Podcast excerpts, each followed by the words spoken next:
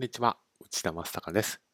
今回は包括利益を分かりやすく簡単に解説するシリーズの1回目、包括利益とは何について解説をしていきます。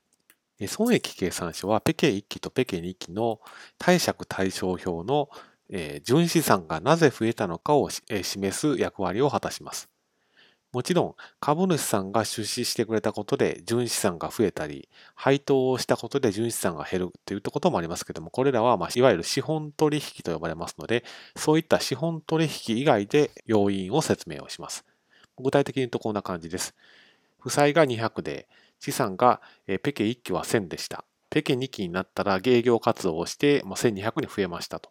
ですから純資産は800から1000に増えましたと。なぜですかというと、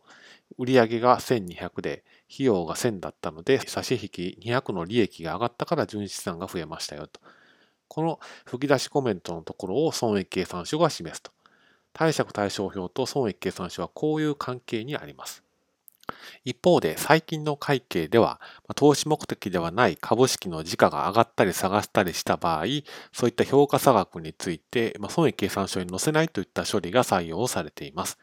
まあ、同じく先日の動画で解説差し上げた退職給付にかかる調整額といった項目も損益計算書には最初の時点で載せないといった処理をします。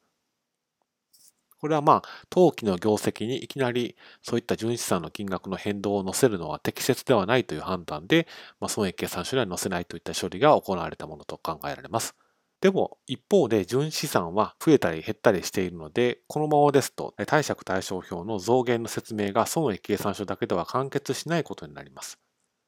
そこで登場した概念が包括利益で、この例の場合、当期純利益が100増えましたと。それ以外に評価差額、要するに買った時の金額と、現在の時価の差額のことですけども、評価差額が100増えましたと。この100については損益計算書に載せず、その他の包括利益という概念を使って表現をしますと。でこの当基準利益とその他の包括利益を合計した概念が包括利益という概念でして、まあ、純資産がこうやって200増えたのは包括利益が200増えたからですと。